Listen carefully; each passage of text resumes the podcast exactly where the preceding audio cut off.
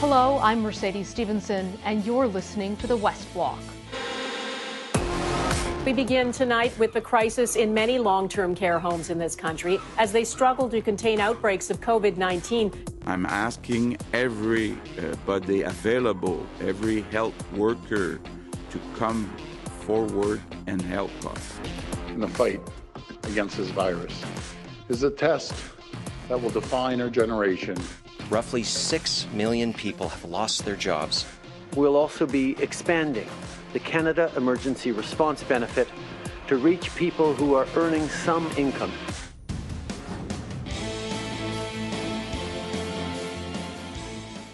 I feel a special affinity for the situation that is being faced by seniors right now. They see the reports of of deaths and illness in seniors' homes in other parts of the country, and it scares them, and they're worried about that. They know the sense of isolation that they're experiencing.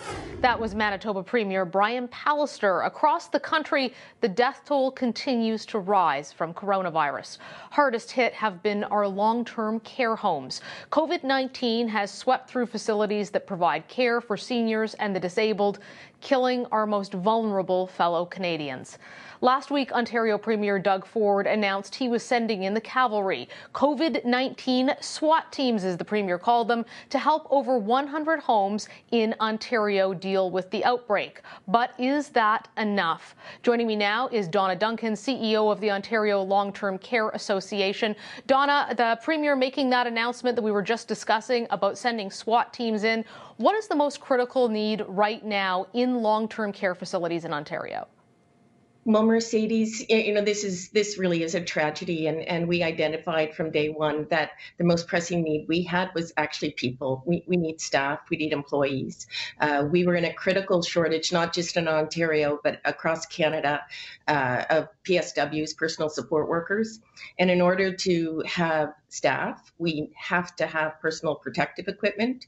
Uh, we have to have uh, the face shields, masks, gowns, and gloves. Uh, we need tests. Uh, and uh, we need more people. Uh, that really is the, the greatest need right now. If we're going to shore, the, shore up our homes, keep out the uh, COVID virus in those homes uh, where it's not. And there, we have about 626 homes in Ontario with uh, just over 100 Im- impacted at this moment.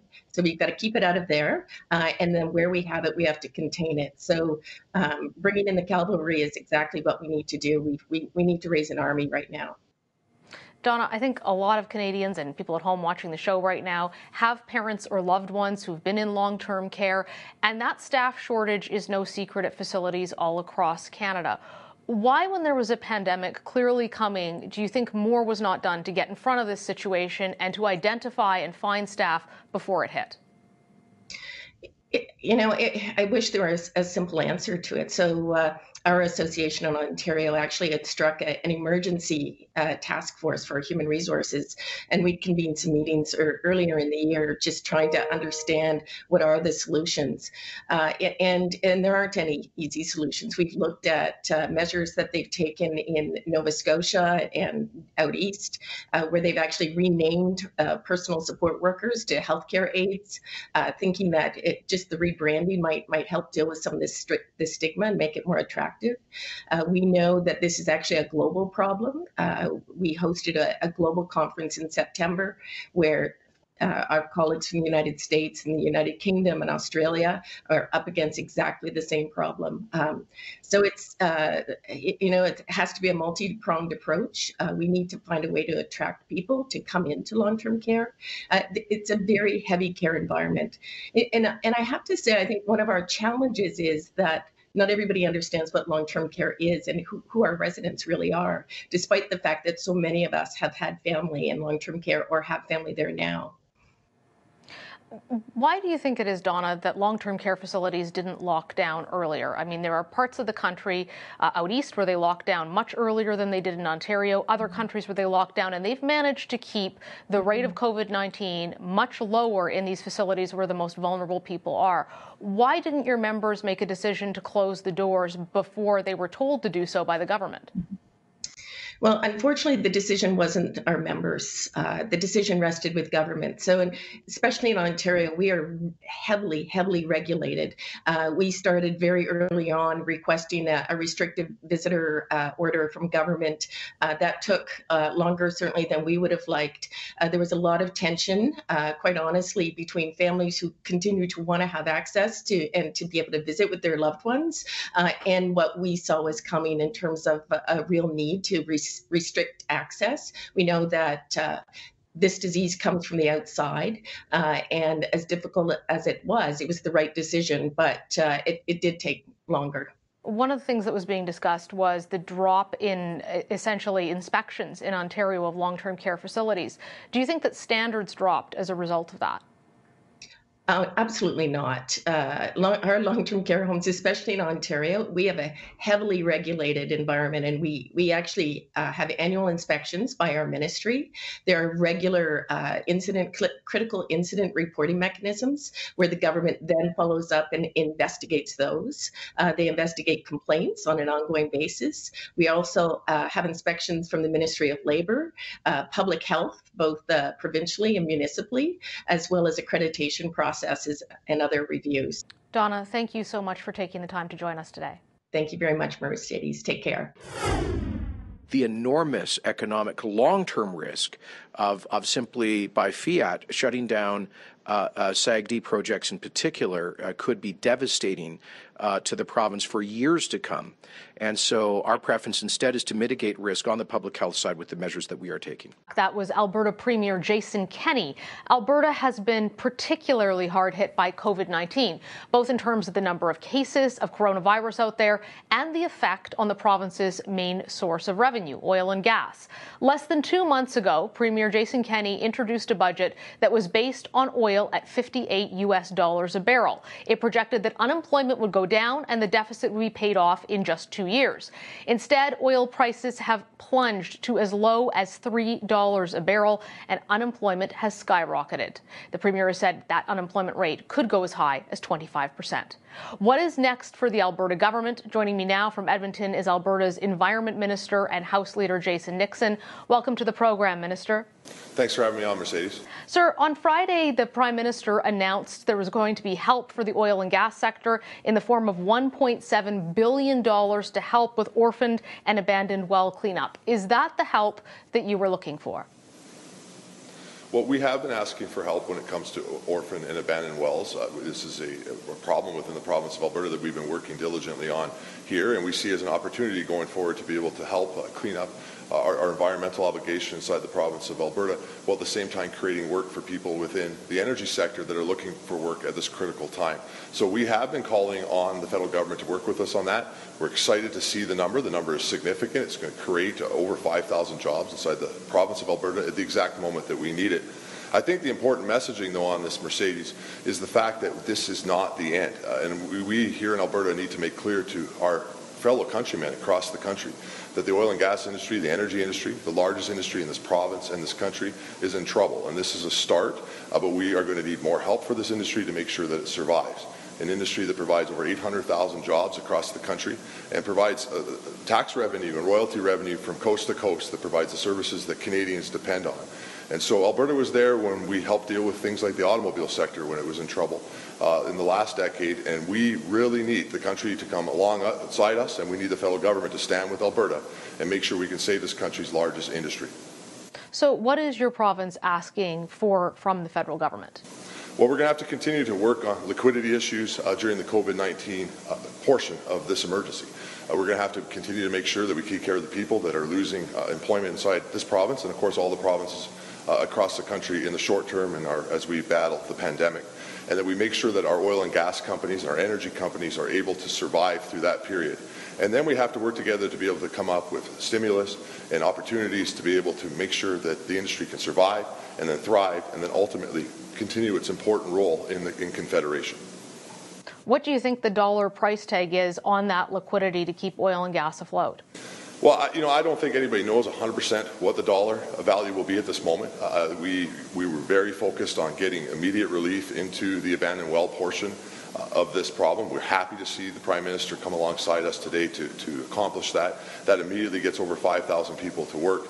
Uh, but we have to continue to have long-term conversations, both with the industry and with policymakers across uh, federally and provincially here in Alberta, on the solutions that we can have to help make sure that the uh, companies survive and that the industry is able to go forward. I want to stress that we see this as a two-stage process, and the immediate solutions need to be about keeping viable companies that would be viable under normal circumstances, uh, but are struggling because of COVID uh, and the combined problem of the price war that's taking place within the energy industry uh, are able to survive and then be able to function and then ultimately be able to create wealth for this country at the other end of this crisis.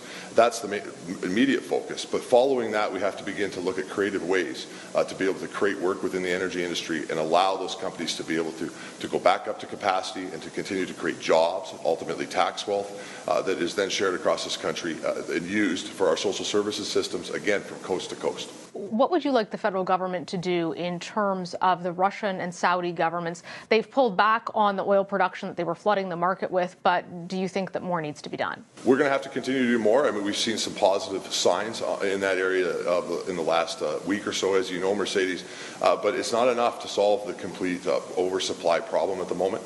Uh, and so we need to continue to uh, have open dialogue. We appreciate the federal government uh, being with Alberta during those discussions and, and communicating uh, the needs of the energy industry globally.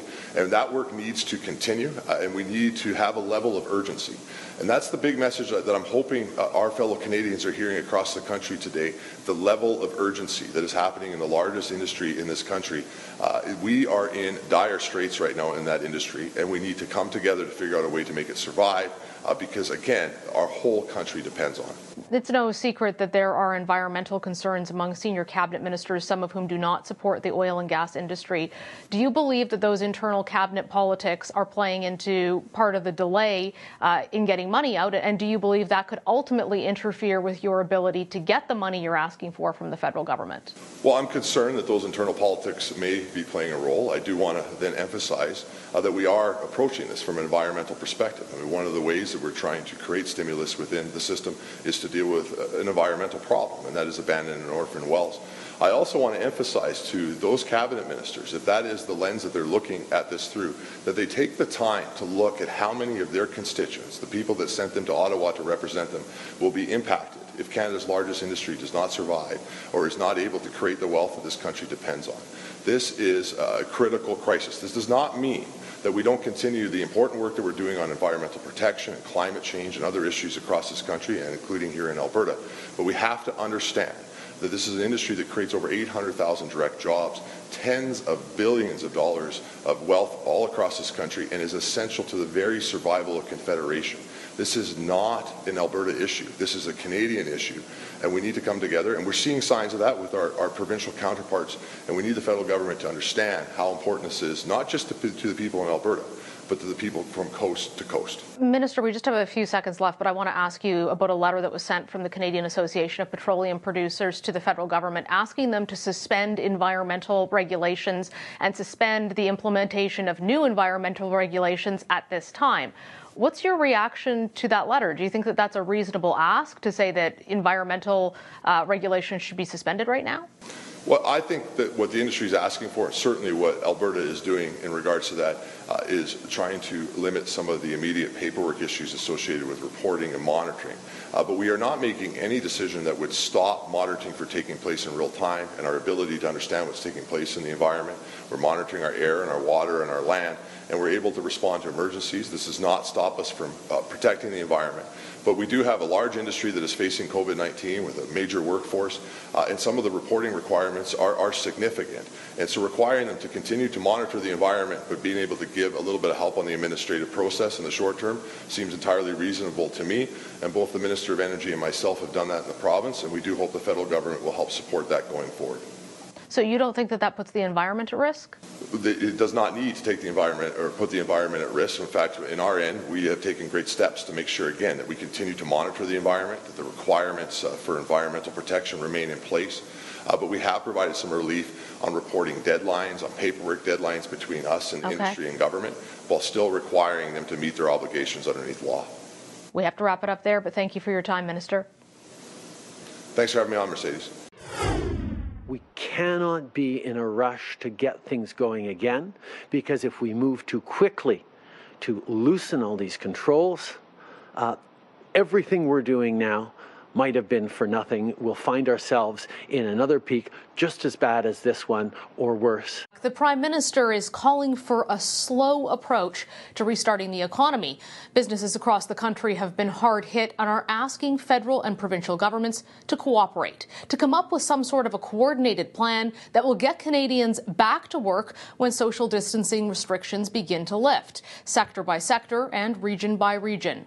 What should the plan look like and when should it swing into action? Joining me now to discuss this is Linda Hasenfratz, CEO of Linamar, an international manufacturing company based in Guelph, Ontario. Linda, thank you for joining us. It's a pleasure.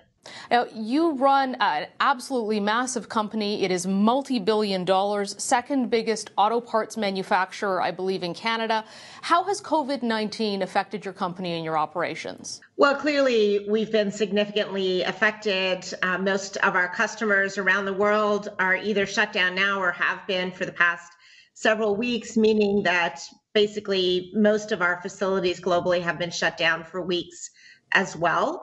Uh, we are shifting into recovery mode, and it is happening, you know, continent by continent, not surprisingly, given that's how the virus has played out uh, as well. So, already back to work in China and have been for some time. Uh, going back to work this week in Europe and going coming back to work in North America in a couple of weeks. So when you look at that time frame, tell me how you figure out how to ramp up for that and when you should actually take off. Because obviously there's this whole debate out there about making sure that the economy is able to turn back on as quickly as possible but also balancing that with health concerns. Yeah, absolutely. And I appreciate that it is uh, a delicate balance in terms of the, the lockdown, the shutdowns, uh, to be down long enough and sort of severely enough to flatten the curve and make sure that our healthcare system can handle what's going on but at the same time, not being down so long as to create undue economic impact. So uh, I think we've been down for a while. We're starting to see, uh, you know, the numbers flatten off a little bit. I, I know it's tough to make a call, but I think it is time to start thinking about recovery and start planning for recovery because certainly when we do come out, the virus is still going to be around us. So paramount number one uh, is making sure that when we come back to work, that we're coming back to work safely, which is really our key focus right now, and frankly, the key focus of the entire automotive sector, which it seems to largely be the first one to come back in a lot of the economies. So a lot of work going on in terms of sharing ideas, best in practice, learning from what worked in China and making sure that our people are as safe or safer coming to work than not coming to work. That's our goal. We want them safer, safer at work. And we're putting a lot of protocols in place to make sure that that happens. What are your thoughts on what you've heard from the Prime Minister so far about what he's saying on when we might restart the economy. He's saying weeks and weeks more. You're saying you're planning to start ramping back up in coming weeks. Do you feel the government's moving too slowly on this? I think, again, it's such a, a difficult uh, situation to balance and one that nobody's been through before. So, you know, it is tough to call. I think the good news is with auto coming back in early May, we will, uh, as I say, we've, we've put a lot of work into making sure that we've got really safe back to work protocols. So I think it'll actually be a great example of how you can come back to work safely. This is how it can work.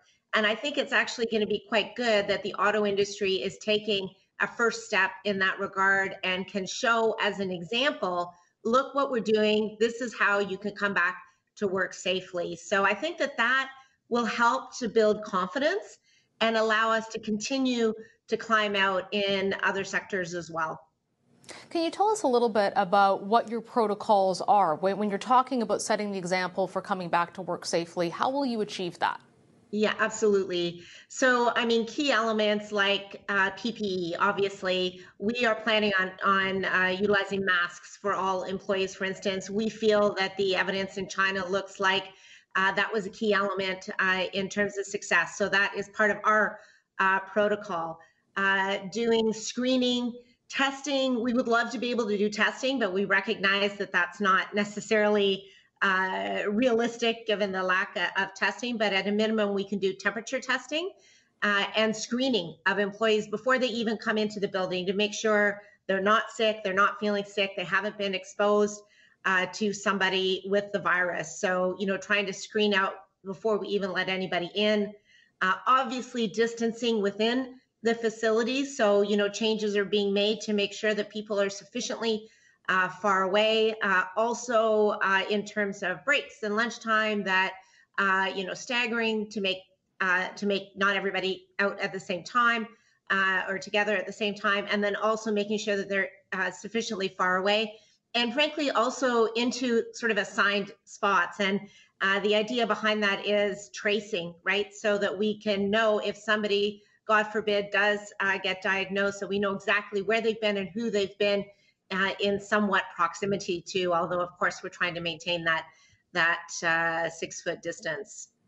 The government has been saying that they're leaving these decisions in the hands of public health officials because they're the scientists. The opposition has been saying, well, you know, you're elected politicians. You should be the ones making the decision. Who do you think should make the decision about when businesses go back to work? Well, I think, uh, I mean, to some extent, it's got to be business driven in the sense that you know what what is happening in terms of demand and our ability to come back safely.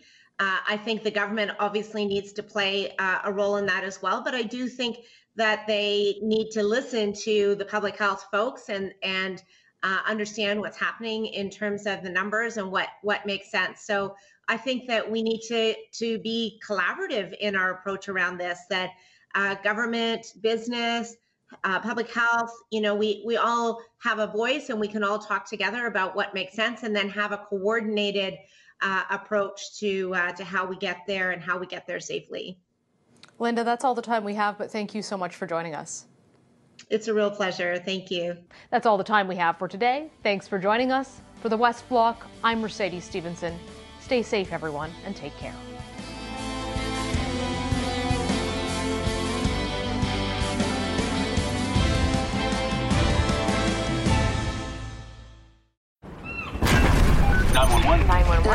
911. What's your emergency? Ah, I'm on a cruise ship. Ah, there was an explosion. Oh my god, the ship is sinking. I can't get out. There's water everywhere. We're going down. I've got a lock on your location. Stay with me. Hurry, hurry. Hello? Are you there? Help is on the way. Angela Bassett and Peter Krause return in an all-new season of 911 on a new night. Thursday, March 14th on Global. Stream on Stack TV.